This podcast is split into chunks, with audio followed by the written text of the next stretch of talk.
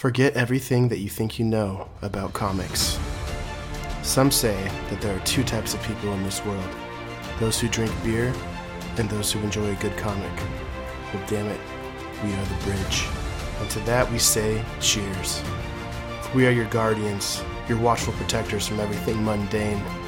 Because in the real world, you either die a hero or you drink long enough to see yourself become the villain. The ageless debate of what's right and wrong brought to your headphones with the simplest of solutions. With great beer comes great responsibility. And we accept that responsibility. For in brightest day and blackest night, no evil shall escape our sight. We are Hop Heroes, bringing the relevance of great beer and comic book stories to light. Hello and welcome to another edition of Hop Heroes, the show where we talk about our favorite heroes and our favorite drinks. And I'm already drunk. I'm your host, Jordan Erith, and with me, as always, we have talented artist and comic enthusiast, J.R. Gonzalez. What's up, Jordan? What's up, buddy? How you living? Good. Exciting life as we know it. Football. Football Sunday, football. Monday, football Thursdays, whatever. Are you time. that bummed out because of Cam Newton can't beat the Broncos? I mean, he's never beaten the Broncos No. in his career. I bro. actually wasn't that big. A, I wasn't like annoyed or anything. The Clearly. Chiefs game was more annoying. Um, they look slow and tired and out of rhythm. Just not prepared for football. I mean, he missed like they say only missed. He only missed a game, but he missed like two weeks. So, um, And those No, two I'm- weeks he can't work out too. Yeah, he had to stay home. Like he had- couldn't do shit. He nothing. like that's two weeks of him like just chilling on the couch like playing Call of Duty. Yeah, Like he he, did can't do uh, anything Sounds for very those two weeks. And I'll be honest, without Cam Newton, there is no offense. So, um, like he is legit the whole thing. You know. Yeah. Um, it, it's like Tom Brady needs like a million players to be successful, and Cam Newton just needs Cam Newton, and he can't even. Damn, you're already off at Tom Brady. No, I'm not off. After I thought all those great. championships and all those wins that he's gonna deliver your team, you're already Next just gonna shit on him like his first year. I'm not Next off man of up, him. baby. I mean, I love him to death. Don't get me wrong, but like, I just you notice the difference between you know, I, I was watching Pat McAfee and he was like, yeah, that's why you know he left. He had no. I mean, there's no stars on the Patriots. I mean, Julian Edelman's getting pretty old and he's got a bum knee right now, and uh, um, Ron- Sony Michel was out there, so there's no big back, and I mean, Tom Brady had everybody back on staff this week, and they blew the Green Bay Packers out. So it's like you can see the That, wa- difference that when was you a have crazy game. bunch of talent. So they're Yeah. only a game out. Yeah, whatever helps you sleep at night, bro. And then we got our third host, It'll be uh, alright. published author and beard enthusiast, Zach Barlow. How you living, kid? What up? What up? What up? What up? What up? I'm good, man. How are you? I'm good, bro. How's that migraine treating you, bro? Oh, just fantastic. yeah. Um, no, I'm good. I'm good. I uh, I got over the Heat losing to the Lakers. oh fuck. How we long haven't did that talked about you? that. Last time we were on the I'm mic was our live show. For those of you that haven't checked it out, peep that peep that game. But uh, it was a, it was a, it was a, a it was a heated event. No pun intended for multiple reasons, and a big big chunk of that was because I had some money on the Heat, and Yeah. ouch. But you know what? I I hedged properly, and I came out of that situation in the black. So, you know, I'm pretty much a fucking math genius and a shark, okay. and uh, I still made money, even though the Heat lost. But I was riding the Heat like all season, and I really felt like attached to that team because nobody would have bet t- taken that bet when I when I made it, and so I it felt good. And to see them lose still hurt, even though I ultimately ended up betting on the Lakers to win and won money. So Yeah, no, it's a smart play. You know, heartless, all for the money. I love it. Uh, yeah. what led you to put a bet on the Heat in January? Like, what was it? Just the Jimmy Butler signing? Like, what? Um. Yeah, man. I mean, I think it was Tyler Herro. Well, actually, in January they had Kendrick Nunn, who they still have, but he uh, played like ass in the playoffs. But um, Kendrick Nunn was killing it for the Heat. Um, they had Goran Dragic, who was killing it. Bam Adebayo was kind of having a show out. Like I, I, I saw him as a star. Like I'm like, this dude's about to be a star. Yeah. and then they signed right? Jimmy buckets, and I just felt like this is a perfect match for him. Like he's gonna like become the leader of this team, and and they're gonna fight every game. I know Spo's a good coach, and I kind of just said, "Fuck it, I'm I'm I'm rolling I'm rolling my dice on the Heat. I think I think they have a lot of pieces, and I also kind of anticipated them being a destination for players. So like that was kind of part of the bet. Was all this right. was an in-depth ass fucking bet. God damn. He had a lot of I, thoughts I'm like really here. into basketball. I'm really into basketball. But anyway, yeah. So I just felt like at the very what I was really betting on was them landing like another free agent, but um that ended up not happening. But they still went to the finals, and honestly, they probably still will land another free agent. Like that's a destination team right there. And Giannis Antetokounmpo has one more year in his contract. So keep your eyes open for that. Somebody else about to take their talents to South Beach, dog. Hey yo, let's go. Okay, okay.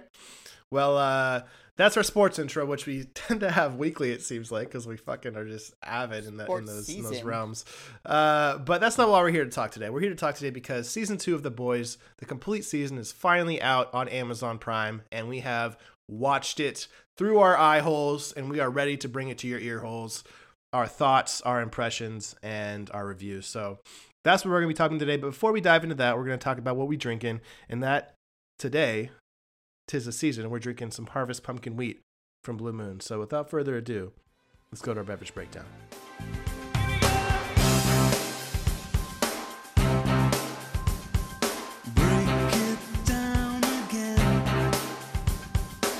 So today we're drinking harvest pumpkin wheat because it's october it's fall the leaves are changing the rain's hitting the seattle sidewalks the snow is already falling in Anchorage. It snowed last night, motherfuckers. It's fucking winter Whoa, here. Yeah, that's cool. it is Did really it cool. stick? It is. I mean, it's not heavy snow yet. it's just uh, it's sticking. We threw some snowballs at the dog today. I'm actually I've been working from home. Uh, I got I got self quarantined um, from work because I went to lunch with an employee that tested positive for COVID. Um, oh shit. took my took my test, got my results back negative, so I'm good. But I have to stay quarantined for two weeks. So I've been working from home for the first time. Well, you guys have kind of already been doing that, and I just don't know how you got through it, man. I don't know how. I don't, I don't know if you guys have been watching The Haunting at Bly Manor. That's on Netflix now, but like I started watching that, and there's a part where it talks about the Lady of the Lake, and she's like just this ghost that sleeps and wakes and walks, and then looks at herself in the mirror and goes back to sleep. And I feel like that's my life now. Like if I'm not getting out of the house and going to work and making something of myself, like I, I celebrate when I send an email at this point. Like, I'm just like achievement. Hang my hat on. Really? that. Start doing other stuff. Damn, I've been working from home full time for since like March, I just fuck. and man. I love it, bro. I'm like I wouldn't have it any other way. I feel like like going into an office is like such a waste of time. Like, Yeah. I'm just so much. It's so much last. So much. Uh, I'm so much more efficient now. yeah, but you have more of But an I think it comes with right. Like you're more. yeah, it comes with like a self starter type of like if you're able to like push yourself to do shit on your own without having that like structure. Some people really benefit like structure around them. It like helps them like be Okay, I'm, be, I'm um, offended. That's not what I was saying. I meant your Bro, product you that's put not out a there bad thing. is more independent. he- you mean I have a Jordan team. Sheep? Yeah, you call me. I, I'm not self starter. Is what you're trying to say? I can't fucking. I need structure to be effective. What the fuck is this? Jesus Christ! God damn it!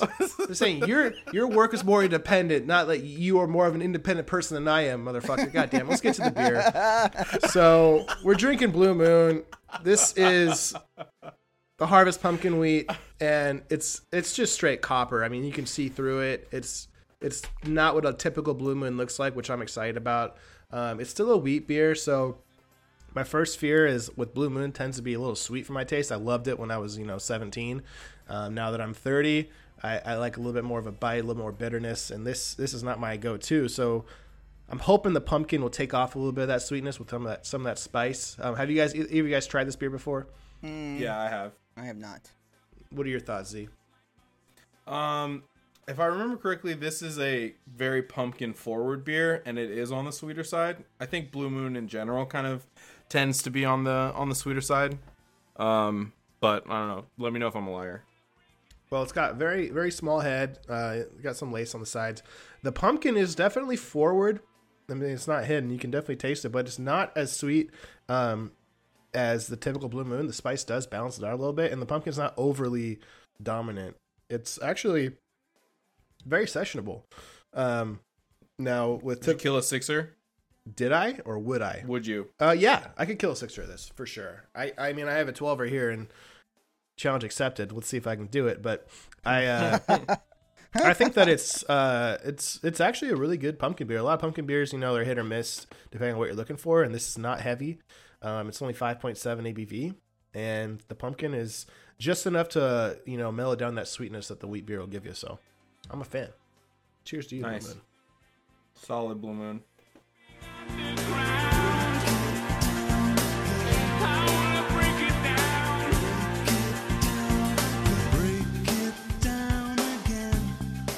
Well, that's our beverage breakdown. So, without further ado, I believe we're actually going to call an audible this week, and Zach is going to give us a synopsis of season two of The Boys. All right, all right, all right. Let me tell y'all what what really goes down, bro. Oh, First shit. of all, they got like heads that be like popping and shit, like hella heads exploding. and shit. Spoiler alert. And then second of all, they got like this little kid, bro. But like, can he fly? Can he not? Does he have powers? Motherfucker Like, can't fly. sure. And then like Homelander out here with like a cape and American flag, bro. But basically, he's a fucking white supremacist. Stormfront's a real white supremacist. He's a Nazi. The boy Butcher's tough as fuck, but he does this like weird smile in the camera that kind of bothers me. But Huey's a bitch still. Stormlight's banging, and uh, uh, am I missing anything? Uh, A Train is literally A Train gets as kicked fast out. The Deep is You a got- weirdo, and the. Deep uh, joins a church. Oswalt and, patents uh, his, his his voice on his lungs. Yeah, Patton Yeah. Oswalt, dude. Yeah. that was great. Yeah. That was great. And that's basically season two. Yeah, Dope, dude. How was my first uh, shot at being your hype man? yeah. Season two What's is up? I was trying to be your hype man throughout that. Did I, would you failed. sign killed it, me man. on if you were on stage with Yeah, it? yeah, you killed that. Okay, Um, Proud of you. There's uh, an attack on an uh, asylum where they're creating heroes, um, which probably leads to season three. Uh, what else? Oh, uh, Black Noir gets fucked up, but has healing powers, but then gets choked out by Maeve. Um, Okay, now we're just throwing spoilers out there. This isn't even stories. yeah, This is just Lampfire. like, this I'm is just gonna happens. spoil the shit out of this right now. Lampfire, uh, literally Lamp Lamplighter. lighter, dog. Lamplighter, Who's Bobby Lampfire, Drake? whatever. Campfire, s'mores guy. Um, I just words S'more that connect what? now. I'm just throwing word. Uh, he lights himself on fire. Iceman. Stop doing to- the fucking spoilers. Jesus, God bro, damn. we're just you heartless spoil- motherfucker. Oh, man. Spoil. I'm just gonna spoil the crap out of it. Oh, uh, uh This is what happens when the Patriots and, lose. um, Jesus Christ. What's her face? Do it again.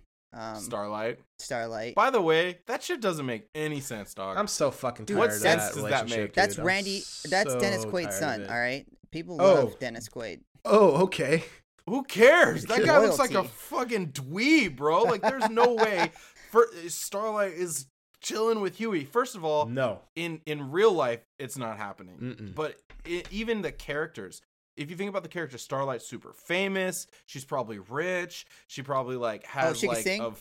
She probably has like fifty thousand Instagram followers, and Huey's just like some rando dude who lives under a fucking department store basement. And like he's, like, pouts. All he does is fucking and pout. pouts and doesn't have any money and has nothing going for him. That's, Like I don't understand. It, there's just no way. I don't believe it. it's like I just don't believe tragic it. that led them together, and sometimes that's how the underdog gets the hotter woman is tragic and uh drama. Nah, and bro. That's exactly what happened. To I'm on Huey. I'm on Zach's team with this. I've been pissed about that relationship really from care the either. start.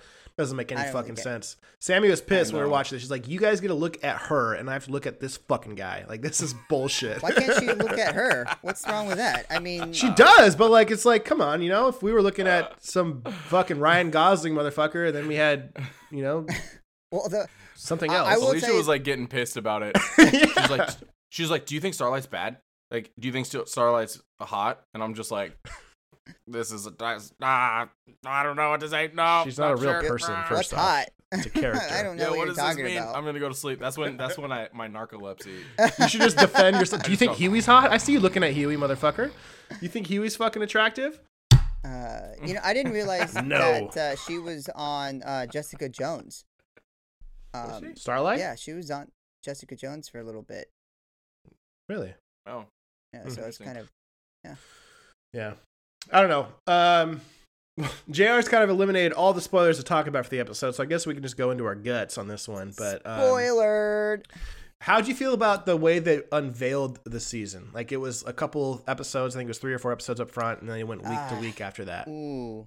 E- okay, so I'll go first. Um it kind of threw me off. I I got to see a lot more um there was a lot more downtime in the episodes because I mean the first season we binged, so any of the downtimes was eclipsed by all the heavy action, right? Well, this time every episode has like a balance of downtime and action. And so if the episode didn't have enough action, the downtime was fucking boring. So I was like I struggled for a little bit. Um and when it ended, I didn't even realize it ended because it was so like all of a sudden you get tons of action right at the end, you know what I mean? And so um it just didn't it definitely didn't feel like an ending because I know what they're doing, but I didn't like it. It was tough to watch at times because of some episodes. I just stopped in the middle because I was like, "Oh, this is kind of getting boring," and I'm gonna take a break. Really, So- you stopped in the Okay. middle of some. Is that couple of because of, the, the the quality of the episodes or the way they, they rolled it out? I think it's probably a little bit of both because I feel like if I I'm trying to think if like if I binge watch this, it has the same exact like set up as the first season, and I think it does. I just think is that I'm having to wait for a, an episode, and you know I have t- you know you watch the you know you watch it and you're just kind of you have to take all that episode into one you know and be excited about it, and I just there are times where they're in the middle I wasn't excited about some of the episodes. Like I, I was super excited about everything, the whole story, but since they broke it up, I wasn't excited as as much as I'd like to. So it kind of it kind of messed it up a little bit for me. I counter what, that. What did you do? What did you do before like binge culture? yeah, like what you're the I don't watch TV, so like I never watched like I don't go and like All wait know Friday nights for like you know for a TV show to pop up. You know what I mean? Amber and I have always had like you know seasons. We bought them like years later. So, oh, so we you, would you you binged even before binging So you was were a a thing. born- Yeah, binger. we'd watch like a couple in a row. You know, I'm not used to commercials, so you know sometimes Hulu sucks balls. So, um, but I even as a Huh. kid, I didn't watch a lot of TV. I watched movies more than anything. Yeah, interesting. very interesting. I um I was pretty unbothered by it because I just straight up didn't watch a single episode until the whole season came out. and then So I you just binged binged it I just I, I, I knew I knew that like Ah, there was only a couple episodes out, so I Smart just didn't watch. I just waited until the whole season was out, and then I watched the whole thing. But I I, I I watched like an episode a night basically, and you know spaced it out over a week and watched watched it over a week. That's so not bad. That's, yeah, uh, like that's how I one a did it. day is great. You know. Yeah. Yeah, Yeah. yeah. This is a tough show So I, to it, binge. so it basically it didn't affect me at all, and that was by choice. I, I kind of liked I kind of liked the release. It brought me back, you know. Like uh, unlike Jr, I, I I have a soul when I watch TV, and Okay. I would wait every Thursday night, NBC, eight o'clock. New Friends episodes coming out. I'm gonna sit in front of my TV, get my dinner from my mom, sit by my brothers, and and watch uh, Joey come on to Rachel. What? Who saw that coming? Like it was just the That whole sounds like thing. the that's all we talked about all week. Your obsession with Friends, Yeah, Friends. to this day, no, I've known you my whole life, and it's never made sense to me. And it's Chandler still Bing's a god. So I just really liked how this is. It, it let, lets you reflect on each episode because that was one thing that I struggle with. Like like Stranger Things is a great example. Like when I watch the whole season in a day, it's like I I try and reflect, and it's just like it all kind of blurs together, and I I have a gut feeling. This I got to see every episode and think about it for a little bit, and I couldn't be like Zach and wait for it all to come out. I was just too giddy because the boys just I'm a big fan, so I had to watch it as soon as I could. And to one thing about difference between Stranger Things and The Boys, if you binge Stranger Things, it's a little bit, a little bit grotesque, but not really. It's pretty much heartfelt. Uh, Yeah. the Boys is tough. The Boys can be really hard to watch, and if you spend ten, and they're long episodes, if you spend eight to ten hours watching just brutality, fucking gore, and just rough fucking little hope for mankind kind of a shit, like it's gonna it's gonna really have an impact and weigh on you. Um, so I kind of I liked how they did it, but if you do space it out day by day like Zach did, I think that would work too. yeah. yeah. Um, I- I like okay, that. so we have some new characters introduced in this season. Um, probably the the biggest one being Stormfront, played by Aya Cash. What were you guys' thoughts on her character?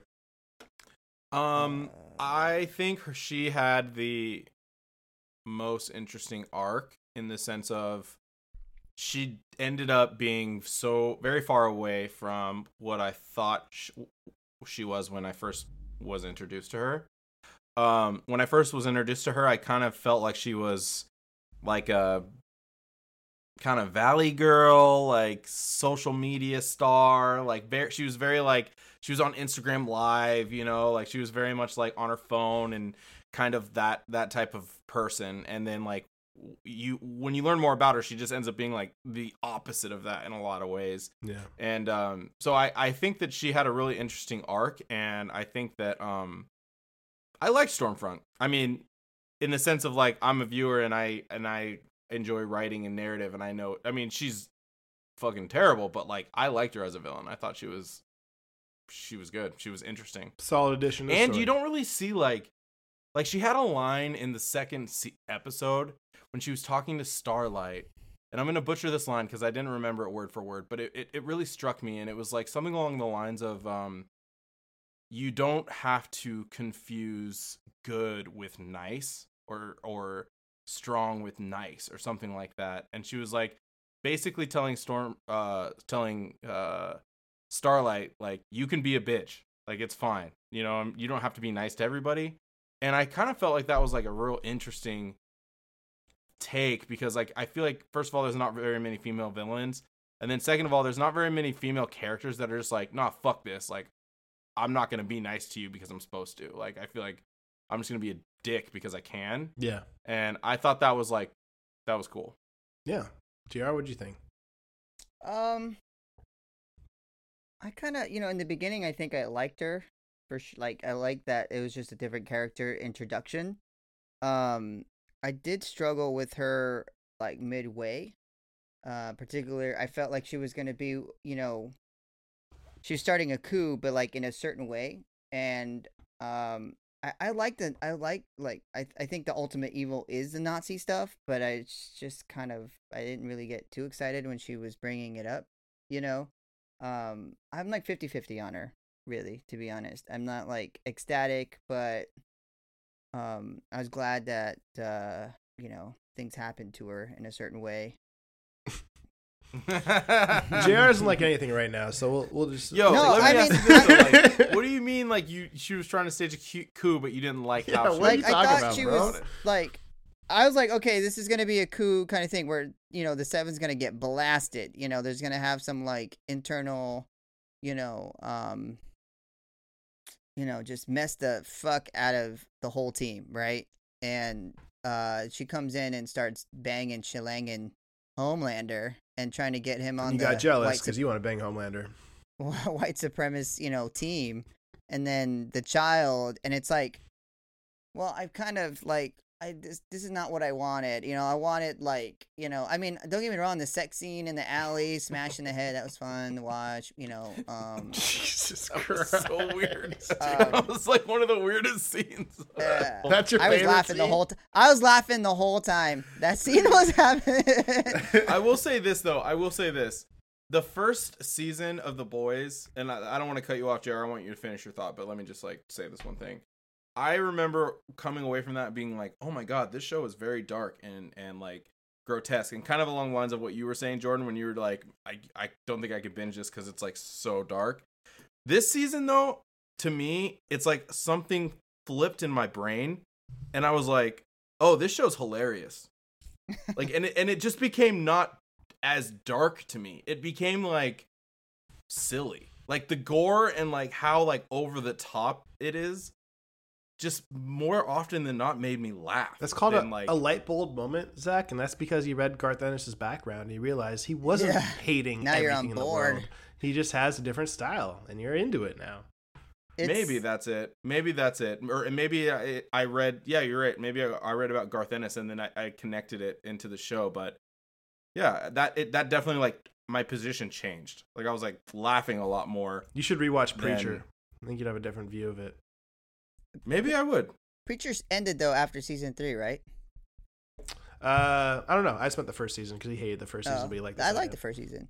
Um, but yeah, I, I just I struggled with Stormfront at times. Um, obviously she's a great bad guy. You know, easy to to uh, mess up. But I, I felt like they tried to do a mystery thing with her. You know, and it was like not that mysterious. At all. Actually, you know. Oh, Like, you knew You're she telling was me when you bro. first met her, you were like, "Oh, for sure, this is a Nazi." Yeah, That's great. what? no, are you not talking that she was a Nazi, but like they started. Okay, so they said, "Hey, we're gonna investigate this one character, and we're gonna see who she is." But you could start. uh, You could even see the connections already. You know what I mean? That she was. What didn't be you that. like about her ass? What was wrong with her suit that you hated No, her I- this Is her this a Captain Marvel fine. situation?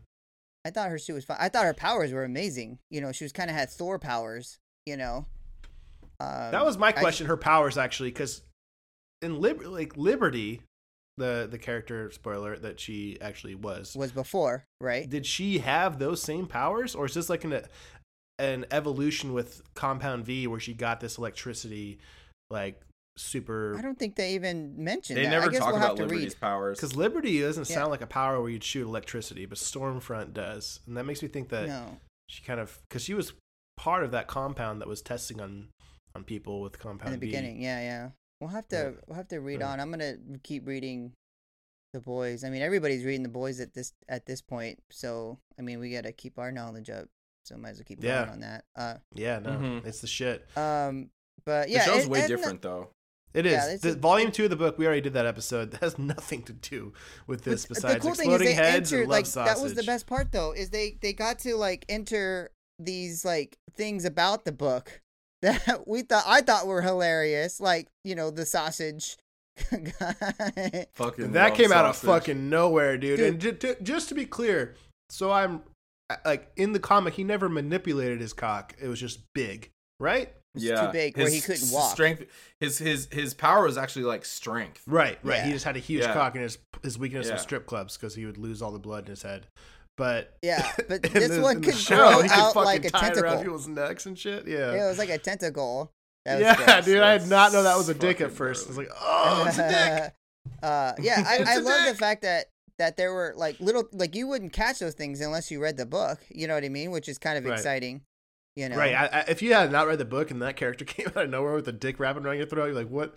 I mean, it's the boys, so I guess that makes sense, but it, it hits a little bit more closer to home when you know where it comes from. Um, I thought Stormfront was a great addition. Uh, I thought that, you know, you knew she was going to have some deeper storyline because of the way she was introduced and the focus I was on her. So I knew, obviously, you know something's coming, but I didn't know what was coming. And I was surprised by what she turned out to be. And I thought the actress Aya Cash killed it. Uh, I thought she played a very good because I thought she was the social media valley girl up front, and then she turned out to be this fucking Nazi deviant in the end. Like you just like it. It was a great role transition and how she Mhm. manipulated Homefront, who probably Homelander. sorry Homelander Stormfront, uh, who probably uh, Homelander probably was my favorite. This is like his performance this season was just phenomenal. I was just gonna say, can we talk about that actor It though? was Like, just that guy who plays Homelander. phenomenal, dude. That is, it's like, mwah. It's But- like this guy is, he is home. Like he just is. It's his performance is fucking breathtaking. Like you hate him so much, dude. Like it's You like, love to I hate believe him. it. You love to hate him. You want him on the screen though, because he's so polarizing. Like his, he's got this just ego that is wound so tight And the way he like, he like clenches his jaw in certain moments, yeah. and you can see like his jaw muscles like rippling in the. It's like very subtle, but it's like Even when he smiles, he's clenching Yeah. his jaw. Like, and he doesn't really Yeah. smile, dude. It's just, yeah. and he's his he's name so is uh. Anthony Starr. yeah. Anthony Starr, hats off to you, my friend. You were great in season one, but season two, you fucking spread your wings and you flew. And my Yeah. god, dude, and the ending was so fucking great. You know, you know who I feel like I I'm not as on board with as an actor? Oh, Karl Urban, Karl Urban. Butcher. Explain. Okay, yeah, I I have I have some thoughts too on that. I, I like Actually, before we go into this, before we go into this, I have I have a lot of thoughts. Before we go into this, we have a very uh, our our monthly Ask Anthony segment. So let's go ask Anthony some questions, and we'll return to this because I am fucking intrigued. Cliffhanger.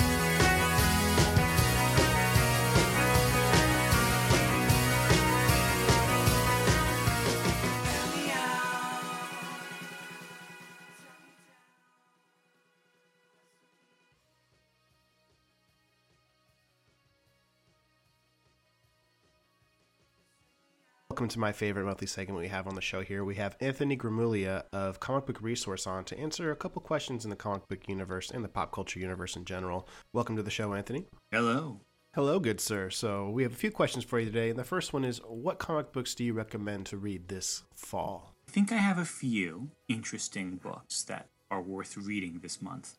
Um, one of them is The Magic Fish. It's by, uh, let me see what his name is again. It's uh, Trung Le Nguyen. Uh, I think, yeah. It's he's uh, artist, writer, everything. It's uh, quite wonderful. I recommend you read that, especially if you like fairy tales and um, more queer-coded um, comics. Right there. Another one, I think you should really check out the relaunch for Champions that Marvel Comics is doing. Um, another good one uh, you should all take a look at is um, the aptly named Dracula motherfucker.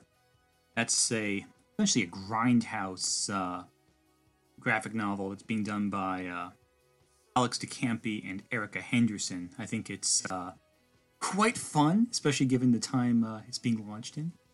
Also, if you like manga, I, hi- I recommend you check out Revolutionary, Re- Revolutionary Girl Utena After the Revolution, which is a epilogue of sorts to the masterful Revolutionary Girl Utena manga from the early 90s.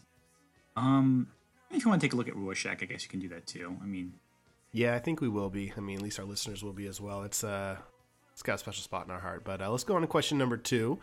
Um, what about these Spider-Man MCU multi-universe rumors that are coming for this new upcoming movie? What are your thoughts on those?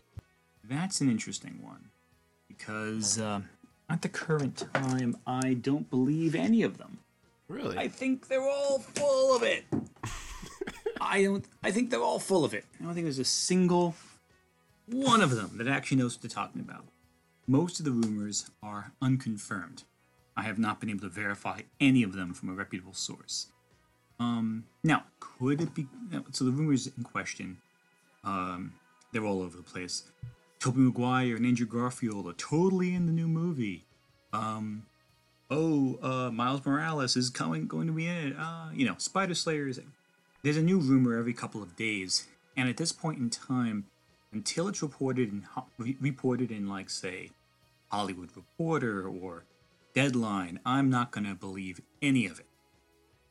You should keep a level head about all these rumors. They were they were rumors back in um, when the Amazing Spider-Man was first coming out. It turned out to be true. It sounded outlandish, but there was a grain of truth to them. Like there was the rumor that there was going to be a scene where Norman Osborn's decapitated head was uh, somewhere. It was kept in like a jar somewhere, and it turned out, turned out to be a deleted uh, scene where the strange, uh, you know, trench coat character keeps popping up in the Amazing Spider-Man movies. Is going to consult Norman Osborn's head or something. You know, so there might be a grain of truth to it. It might be someone might have mentioned it at a marketing meeting once. Um, but don't waste too much time on unconfirmed rumors until they can get uh, confirmed. There's a lot of cases people get their hype, you know, blown up to unrealistic levels, and they get disappointed when these, you know, bizarre, not bizarre, but these wild and crazy theories do not turn out to be uh, what ends up being used in the final product. So I wouldn't waste your time um, thinking that these are going to happen. Not yet, anyway. When Deadline reports it, Deadline will report it. I think the most likely of these rumors is going to be the appearance of Miles Morales. Um, I've heard rumors that they're going to bring back, like, Willem Dafoe as the Green Goblin. Like, no, no, no. I don't, not waste my time.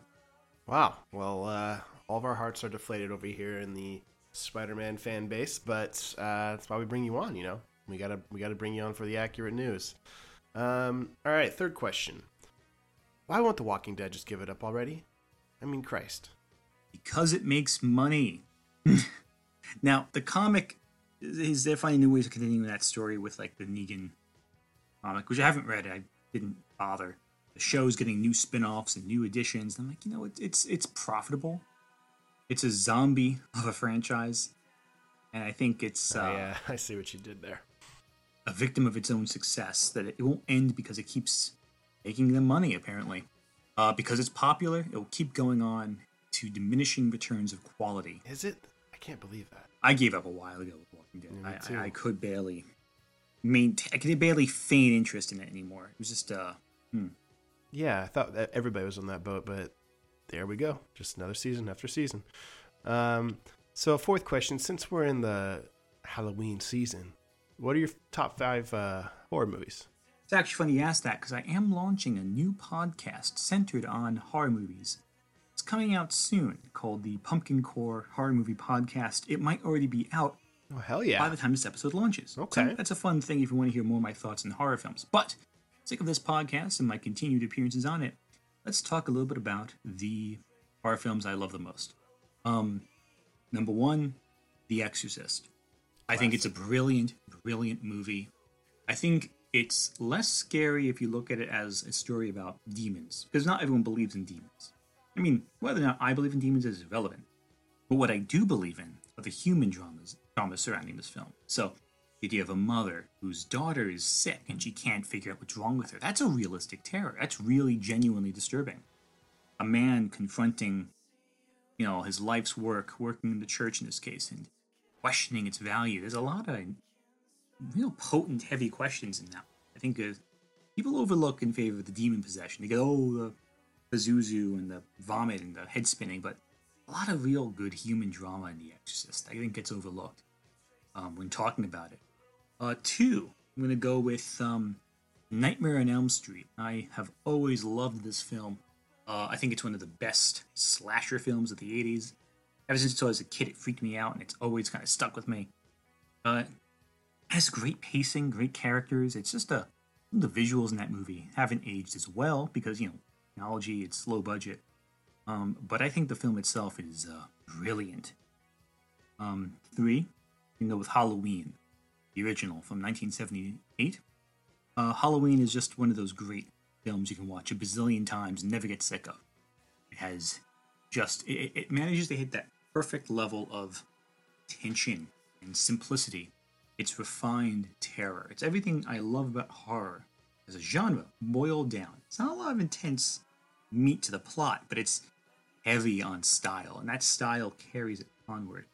It's the idea of characters done simply but effectively, the idea of cinematography really telling the story, get really unsettling images like Michael Myers just like standing outside of a uh, of the kitchen uh, midway through the film, just standing there. One shot, he's there. Next shot, he's not. And that visual, it sticks with you. It's that sense of paranoia. It establishes a sense that, hey, listen, this guy is still out there, and he's just lurking just outside of you. And I think that's brilliant. Um, number four, I'm gonna go with uh, Ju-on the Grudge, the 2002 2001 Japanese uh, ghost film. Ju-on the Grudge is another one that really freaked me out as a, when I was younger. Really stuck with me. Of all the Japanese horror films, I don't think it's the best written. I think films like Audition is a far better written Japanese horror film. Ichi the Killer, far better written. The uh, Ringu, The Ring, very well written. Uh, Pulse, you know, Kairo, um, Dark Water. But I think what Ju-on gets right is it is genuinely unsettling. Uh, it's just that series in general. Even when it goes bad, there's still that inkling of terror, that inevitability. There is no hope. There is no stopping this. Once you've gotten caught in this curse, you are dead. and you are not getting away. And there's something so unsettling about the nihilistic hopelessness that every character encounters. Because every character basically dies in Ju-on the Grudge. Spoiler alert for a 20 year old movie. Um, almost immediately after being introduced. So it's very hopeless. And he managed to do it in very interesting ways. It's quite effective.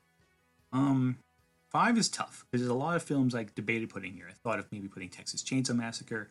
I thought briefly putting The Shining. Um, an older film, maybe like The Wolfman or Bride of Frankenstein, which are amazing films. But I think I'm gonna go, uh, or Candyman also, Hereditary, a newer one. I was thinking putting. Um, I'm gonna go with Hellraiser on this one. Hellraiser is one of those great stories of just it, it feels very much like an Edgar Allan Poe story. as told by the metal fetish, by the 80s metal fetish scene. it's it's really twisted and disturbing, but also really poetic and beautiful in a haunting kind of way. It's quite great. I love it. So all classics. Um, yeah, Hellraiser.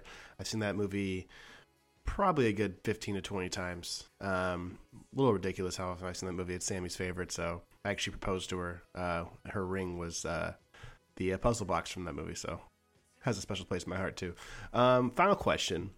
Final question. What about a great horror comic? What would you recommend? Comics, and of course, there's stuff like the old EC uh, Tales from the Crypt comics, the old um, stuff like Swamp Thing by Alan Moore, uh, the, the Constantine and Sandman runs that DC had. Those are some well-known ones, but I think when I think of horror comics, I would be lying if I didn't think first of Junji Ito. Junji Ito is a Japanese manga artist who has for years created some of the most dis- genuinely disturbing and genuinely unsettling manga uh, ever written. I think his work is brilliant. Um, and the problem is, there really is no bad Junji Ito story. They're either really short and thus inoffensive. So if, if you don't like it, you can finish it quickly and you'll move on to the next one. Um, or they're some of the most terrifying things of all time. I think genuinely, um, the one that I think, aside from like the one about the um, Amigara Fault, I think it's called, where they um, there's a big crack in the earth and these human-shaped holes, and it's, it's profoundly creepy. That one's really good, but I think the one um, that I think affected me the most um, would be Uzumaki. It, it's a bit of a cliche to say Uzumaki is a terrifying work, but uh, it genuinely remains one of the most unsettling things I have ever read. They are visuals from this manga that are just so profoundly disturbing and profoundly effective. Excellent, Anthony. Well, thank you so much for your input once again. As always, thank you for coming on the show. I'm super excited to hear you have a podcast of your own coming out. So we'll be definitely pro- plugging that here on future episodes. Um, and we'll catch you next month. Take care, guys.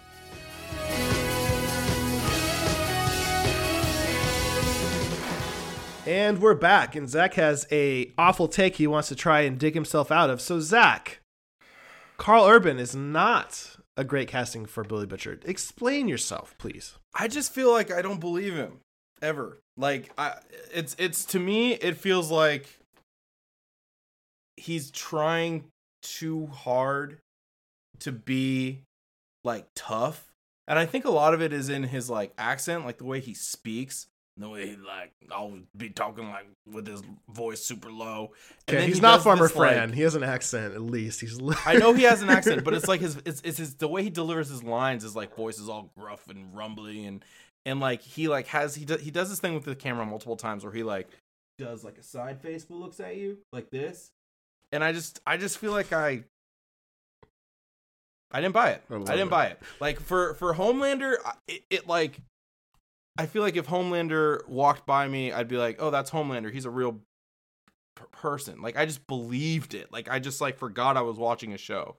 With Butcher, I I always was like, "That was a weird choice that you just made right there." And then I've I've listened to him uh speak in interviews, and he doesn't talk like that at all. Like he like so he's really like he just decided one day that this is what Billy Butcher sounds like, and he's stuck with it. And I wish he didn't. Like I wish he gave Billy Butcher a regular voice that just I don't know. It just seems like he he's he to me it seems like he's trying too hard. That's all I'm saying.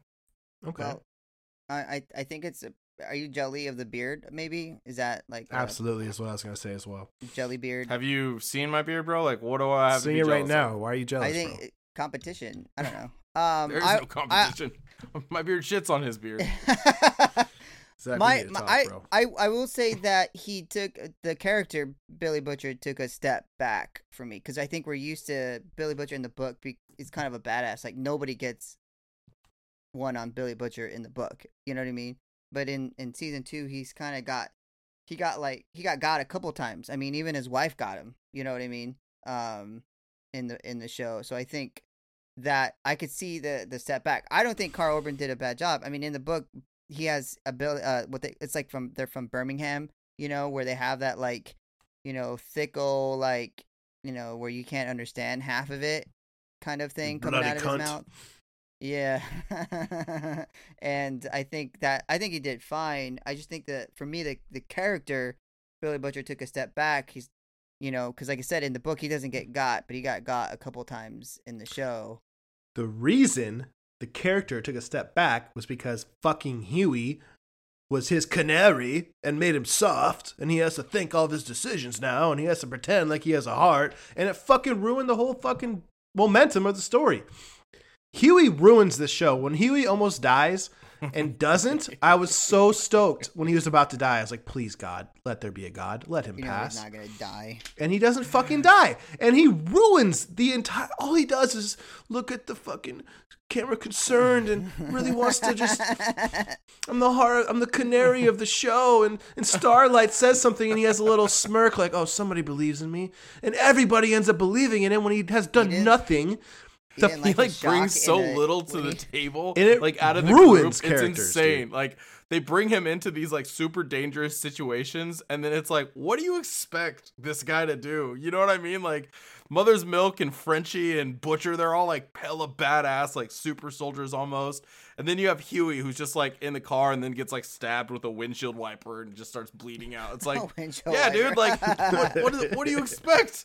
Like, I get that he's your canary, but like, maybe don't bring your canary into fucking battle. Keep him in a bro. cage Like, in your living at- room. Yeah, leave him at home, and then God. like, come get him when you need him, because he's clearly not helping you guys. So I do agree with both of you that Billy Butcher's character was a little frustrating this season, but I don't think it was the acting. Although I can see what Zach's saying, he does definitely put on a very over the top character, but I kind of enjoy it. I just hate it when it's in contrast to Huey's bullshit.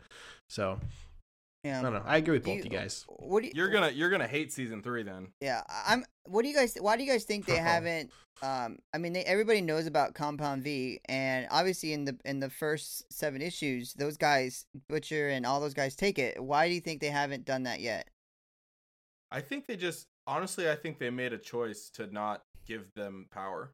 I was talking to Alicia about this too, because like early in the season, she was like, "Oh, so like, is Butcher a soup too?"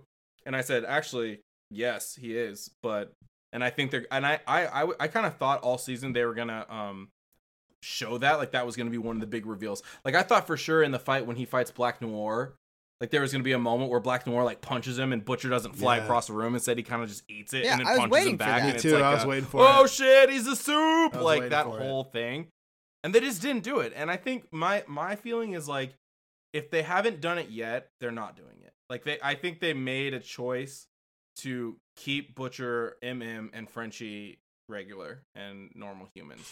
Yeah, I agree, mean, I, I have a hard Yeah. time believing that at, at this point now they like decide yeah, to like have them take Compound V. I just don't think it's and gonna happen. I and I'm I'm okay with the route they take. Like I like that actually Maeve kind of turned and you know came in and, and rescued the day a couple times. Actually, you know what I mean? She was yeah, down on her luck and all that kind of stuff and um but I, I thought that was pretty dope but I, i'm just curious that, that's what i'm saying like butcher didn't get got once in in in in the book and i mean he got his ass beat by noir. I mean when he hit him with a crowbar or you know it i think that for me that was kind of a bummer watching you know the leader Yeah, and like- and- even in the end, when like he's trying to save his his his wife, and he's like hitting fucking Stormfront with a crowbar on her back, like, ah, stop it, stop and she's just it, eating and it. she's just like Yeah. not even flinching. It's like, bro, put the cor- corner of that into her eye socket and pull back, like do something, you know, like if you're really that powerless. So they do kind of water him down pretty tough, and I think it was definitely a decision, and I think it makes it so you can relate and root for them as opposed to them just steroiding up and becoming Yeah. the monsters themselves. Like I guess that must be the Hollywood decision, but it does lead to some moments where you're like, well, like the only way you're gonna win is out of luck. Like if somebody comes and saves your ass, specifically a soup. Like if a like soup comes and saves your ass. Every single time you're fighting a soup for for whatever reason, it's kind of like as I'm sitting here watching it, I'm thinking like, which other soup is going to show up to save them? in the nick of time. because that's literally what's happened every single time. They've never Yeah. been able to like every time because they just. I mean, it's just like you just can't fight a soup uh, if you're not if you're Yeah. not on compound V. You just don't. You have no shot. no, and Frenchie and will so put and that's together been how it's happened. Like in season one, it was Starlight that saved them. and then in this season it was like Maeve that came through, and and so Which you know I feel like that's kind of always how it happens. But Which Huey don't get, saved I mean- Starlight because he didn't give up. well, and that's what I'm saying though. Like they're they're What's using wild is that Huey V- also be like lying to Starlight. Yeah. Anyway, sorry. but I'm saying that they're they're literally using Compound V to save in the show. Anyways, they just took it away from from you know the boys and get you know let someone else do it. I mean, um, I- I mean in the book, Butcher has control the whole time. I mean, he the head's blowing up. That's you know Butcher just walked into that warehouse and said, "Fuck these," you know, see you next Tuesdays and push the button, and this he literally had He put one in a literally- his wife- dildo yeah, and a vibrator. and he fucking Yeah. he fucked up with that. everybody. He fucked up every suit. Yeah. He wasn't scared of any suit. Now, I mean, that arrogance that follows Billy Butcher in the book, I don't see that in maybe, and that's for me. I could see again, maybe the character taking a step back is you don't really see that. You know, you lost that trust. I mean, it was just like they try to show him as a badass because he was gonna leave his wife's, you know, bastard child, but at the end of the day, he still saved it, and it cost him. his wife, Yes, you know. but I think I think that like they're trying to they're trying to do this like parallel thing where like you have um Homelander who's like clearly the leader of the seven, but also like just this vile, vile, terrible guy that you that you hate and makes a lot of really, really bad choices. And I to me it felt like in this season they were trying to like portray Billy Butcher as like not that much better than Homelander. Like I feel like at the end when they kind of have that face off, I I was looking at Billy and I was looking at Homelander and I was thinking to myself like are they so different? Like yeah, they're they're terrible, Homelander's terrible, but Billy was about to just like get rid of this kid and lie to everybody to try to, you know, get his wife back and you know, he just didn't really he doesn't give a shit about anybody except himself and I feel like Homelander's the same way. But um obviously Billy at the end like you said not ends up not doing that. And I think what's going to be fun is watching him have to like try to raise that kid that he doesn't want at all. I don't think he's in the going first to. The kid's going to the government. Like the kid's That's gone. Nah, so I think he's to gonna. I I, think he's, he's he's gonna be a guardian. He's gonna be the guardian. No, bro, he's gonna respond to this. His wife just got murked. He's gonna respond to this in his And take angrily Compound V is what he's butcher gonna do. fucking way, dude. This is gonna be, and Huey's going to the politics, so he's gonna be removed from the party and just stay the fuck out of the story, Huey. And they're gonna just go fucking ape shit on some soups. That's funny. this is this is wishful thinking on your part because I just read Incredibly. an article that was talking about season three, Oh no. and uh, they were talking about the kid and how big of a role the kid plays in Butcher's life in season three, and how Oh, the my. kid represents everything good Oh, about Butcher God. in season three. I'd rather kept the wife than the kid. My rating just dropped significantly. So with that being said, let's go into craft or trash. I'll go first. I walked into this head high wanting to put a nine on this season because of everything I enjoyed about it, aside from was big. aside from Huey, aside from Starlight, uh really just I really liked everything outside of that shit. And I really liked Butcher's. Like Butcher got beat a couple times, but I still love Billy and fucking Stormfront was a great addition and Homelander just became one of the most polarizing characters I've ever seen on TV. I think he was if Jesus Christ was raised terribly, it'd be Homelander. And that's a great fucking story arc to watch. Do you wish it was your hand that was rubbing his cup, his cup, not Storm? No, no, no. no. 'Cause that But was I can do anything. Just- was one of the funniest fake- fucking fake conclusions. The You're the whole one that's jealous of Stormfront, bro. I think that it was just a really fun, like Zach said, it wasn't. It was dark, but it was fun, and I thought that Yeah. they did a really good job with It's almost like a dark comedy to me. all the Yeah. characters, which I think is what it's going for. I think it just killed it on that front. I just think they get too tied up in the sappiness of the love stories that Hollywood really wants there. Like if it wasn't fucking, if it didn't have so many eyes on it, Billy would have fucking let the kid get taken away. But it has so many eyes on it that people would judge the show if that fucking happened, and the majority wouldn't appreciate that, and like the fucking grittiness gets taken away a little bit. So it was a little watered down, and instead of a nine, I'm gonna give it a seven point five because I think that they bought too much into the propaganda and they didn't stick to their dark fucking Garth Ennis roots. So seven point five. Who wants next? I'll go. Um, I listened to a podcast about um writing like this screenwriting podcast that I've been kind of getting into and one of the guests was um Anselm Richardson who's a writer uh, of the boys and he talked about kind of like being in the writers room and like decisions that they made and one of the things he like said what that was his favorite part about being on the boys and the reason why he took this job is because he feels like they're um the boys can be like a vehicle to like make really um profound like social commentary but do it under the guise of like superheroes and like a dark comedy. And so like people can watch it and like just be like kind of like oh yeah the score is tight. This is a great storyline and like not see the commentary. Or people can watch it and like walk away from it and be like hmm i wonder what they meant by that. And he he says that's like the highest form of art. He compared it to the matrix. He says the matrix does that too. Hmm. um and i found that interesting because i was on like season or episode like two or three when i listened to that podcast and i was like i feel like you're just like kind of hyping yourself up because i don't see that. Like i, I just i kind of felt like he was just like talking like a bunch of jive and like just you know trying to make it sound more important than it was but really you were just writing eh, a, a eh, show that was like eh. funny and trying to sell. He's just happy but he got a job. end, I will say that by the time I got to the end in the last episode, I did feel like there was a little bit of social commentary in there. Like I do feel like, Oh, there's a ton. yeah, I do feel like Vought as a corporation is like rep- very representative, and like I feel like there's actually some like political commentary happening, especially with White um, supremacy. Homelander and Stormfront and how they started to like rally the base and like how they decided to rally the base, which was um through divisiveness and stuff. Like I don't want to get too into po- politics, but I felt like that was there, and so I found that interesting, and I, that the whole idea of like using something that's like easily digestible to like make a larger point that may or may not be missed. I felt like was kind of cool, and like I said earlier, Is this your beneath the ink, mean- dog? This is this is deep. I love this.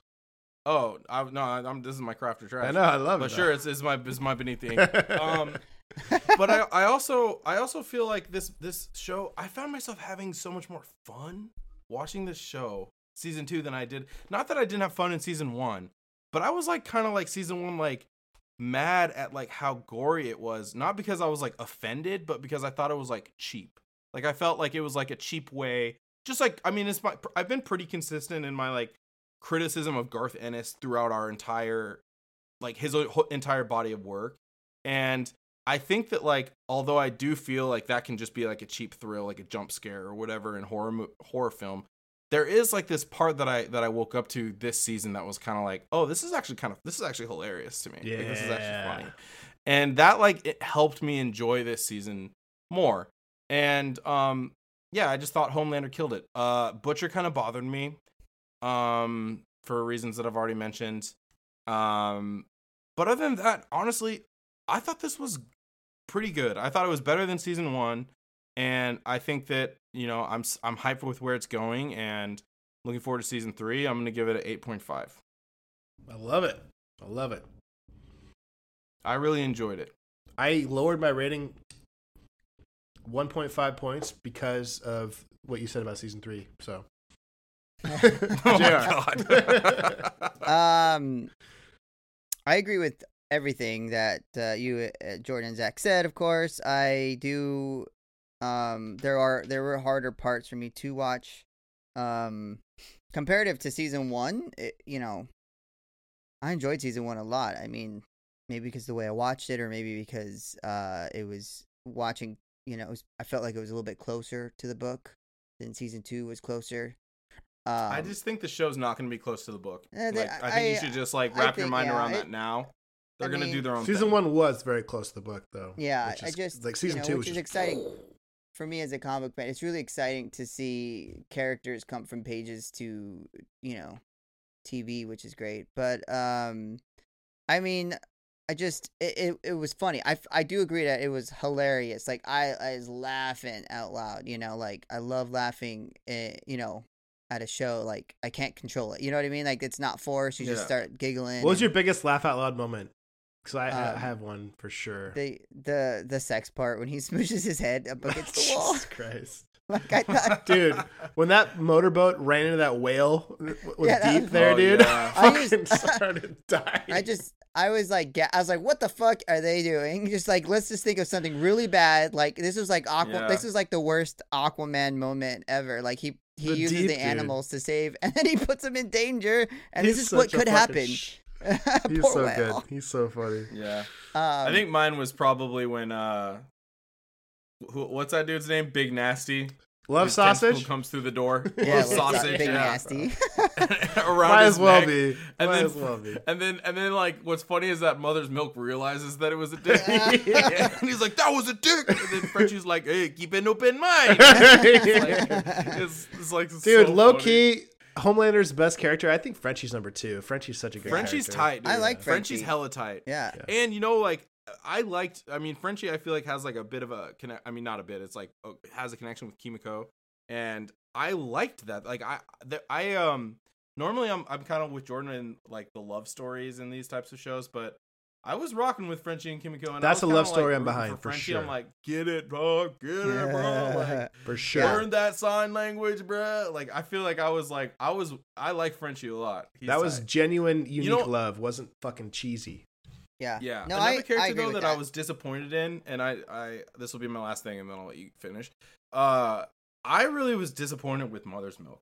I feel like he's yeah one dimensional, and his whole like purpose, it seems, in a lot of the scenes, isn't to like kind of have a, show us a different layer of his person or personality, but more so to like stop other members of the group from fighting. He does that like throughout the show, almost in every scene when they start to fight. Like Hughie wants to fight Butcher, who stops him? Mother's Milk. Frenchie wants to fight Torchlighter, who stops him? Mother's Milk. Like he always is the guy that's like, hey, hey, hey, whoa, whoa, whoa, calm down. Hey, hey, hey, whoa, whoa, whoa, calm down. Hey, hey, hey, whoa, whoa, whoa, calm down. He's had like three or four scenes where that's his role in this scene, and then it just moves on. Can It's we like, coin what do we that? I know? want. I want to take that audio of you going, "Hey, hey, hey, whoa, whoa, calm down," and make that a ringtone, dude. We're gonna start selling that. That was amazing. I feel like that's that's seriously his Make it whole character. Like he's probably reading every through his lines Yeah. and he's like, "All right, cool. So I'm just gonna stop people from fighting." And so like after two seasons eh, of him being a main character, what do we really know about Mother's Milk? He's got a family and he wants to get home. He stops fights. Is he really a main fair, character? though- I mean, he's a main character in the book. about it. in like, two books, not really though, in two main comic character. books, you don't know much about him. You find out about his backstory later in the series, so I think that he's gonna unvol- like unveil more about why his name is Mother's Milk and everything Yeah. as the show goes on.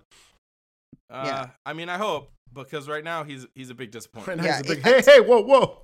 hey, hey, hey, whoa, whoa, whoa, calm down. whoa, whoa. That's his that's his whole that's his whole arc. Every time I get a text his- message, I want that to be my fucking what my phone says. I uh I, I don't think Mother's Milk was any I mean eh, he was just it was anything it was anything to me. I don't I mean he, you're right he's just been kind of that, you know, guardian more than anything and uh that mother. yeah, mother. But uh I I just don't feel like he's a, a character like a main character. I mean, I also don't feel like he's a main character. I mean, he's in the boys, but he's just kind of standing around a lot too in the book. So, I mean, I guess it didn't bother me as much. Um he also is a badass because he has p- compound V in the book. So But that's what they need to fucking talk about. Is like he needs to unveil himself in the right way. yeah, give him like- some super strength. I would love to see MM with super strength like come out of nowhere because he's always like I worried. would too. Just, I just I think they need to they need to layer him out. Like Yeah. they need to give us more of him and give us more dimensions of him so he becomes I agree. a person. Like right now he's one dimensional and and that's all that, that he is. And they've so, opened up every other character's backstory. Like Frenchie's got Yeah. a huge backstory now. Like where's yeah, where's they, they did that. Yeah, I agree. I agree. even and Kimiko doesn't even have any lines in the She show. has a She's deeper got a backstory. fat backstory, you know what I mean? So it's well, like we know she can't die because she got her neck broken now, and Nah, she came back to life. So She's straight that's yeah, she's a she's a savage. man. Um, but with all that said, my I guess my rating is gonna be a seven. Um, I can't remember what my last year's was, but I know it was lower or higher than that. Um, but just So you like season one more than season two? I like season one more than season two. It's not like I hated Interesting. it. It was very entertaining. Um, but it was hard to watch with uh spread out that way for me, I guess. But that's not really the reason I'm giving it a seven. I'm giving it a seven because Butcher was weaker and I hated it, and uh felt like he should been able to kick some ass, and he just didn't. You know, he got dropped off at a fucking restaurant parking lot, and had to like you know it was like a shenan- uh, sh- shenanigans or something and had to like find his way home. so Yeah. I, I think that's why um a seven. I mean it's still pretty good. Still pretty good seven. No, I do agree. I, I hate that feeling of helplessness whenever it's him in a stare a stare down with whatever soup is in front of him. Like Yeah, he's, he's- gonna he's need some gonna help. He's gonna need some luck. Yeah, so I feel that. That ends our rating at a seven point seven, um, which honestly I think is a little critical because I think this was a really good season. Pretty low. uh, it, it's just that we have high expectations, and I think that it got a little sappy at times. And there's some things we want to see from the books brought into the show. And ultimately, I think it's a great season. I think that we are being ultra critical of the show. And if you haven't seen it, you should definitely watch it. It's going to be What's the great. I, critics and Rotten Tomatoes at? I got it right here. what we got, Z? The critic rating is 97%. So we're well above well well below that. Mhm. The audience rating is 79%. We are for the people. We always for the people, dog. And it's because the critics want to see that Hollywood format, and it has that. It has the love stories. It has all that shit, and I'm just tired of that goddamn The Big bullshit. Bang, I lot of want some- Yeah, I want some real Yeah. fucking characters, and there are real characters in this. Don't get me wrong. I think that Frenchie is incredibly real. Homelander is a character I've never seen before. That real. is It's like- creepy having sex with himself. It- it's is- the American fucking dream turned on its fucking head, and it's incredible to That- watch. It's such a weird. It's you such a weird dynamic. So Yeah, yeah, I agree. Homelander was great. it's a great season. Um, I think you guys will love it if you haven't seen it already. Um, but that's our that's our show. So before we head out, uh, Z, you got anything you want to plug? Nah, man, just uh keep keep watching and listening to Hop Heroes. We got some dope shit coming down the pipe and uh love you long time. Love you long time, Jr. What you got? Uh, you know, just uh, Action City Comics. You know, doing shipping. If you need anything, let us know. I can get you something. Books, you know, comic books. Um, I'm more involved now than ever. So, go support Action City Comics. Action City, baby. And as always, find us at Hop Heroes Pod on Instagram and Twitter. Um, and we will catch y'all not next week, but in two weeks. Deuces. Peace.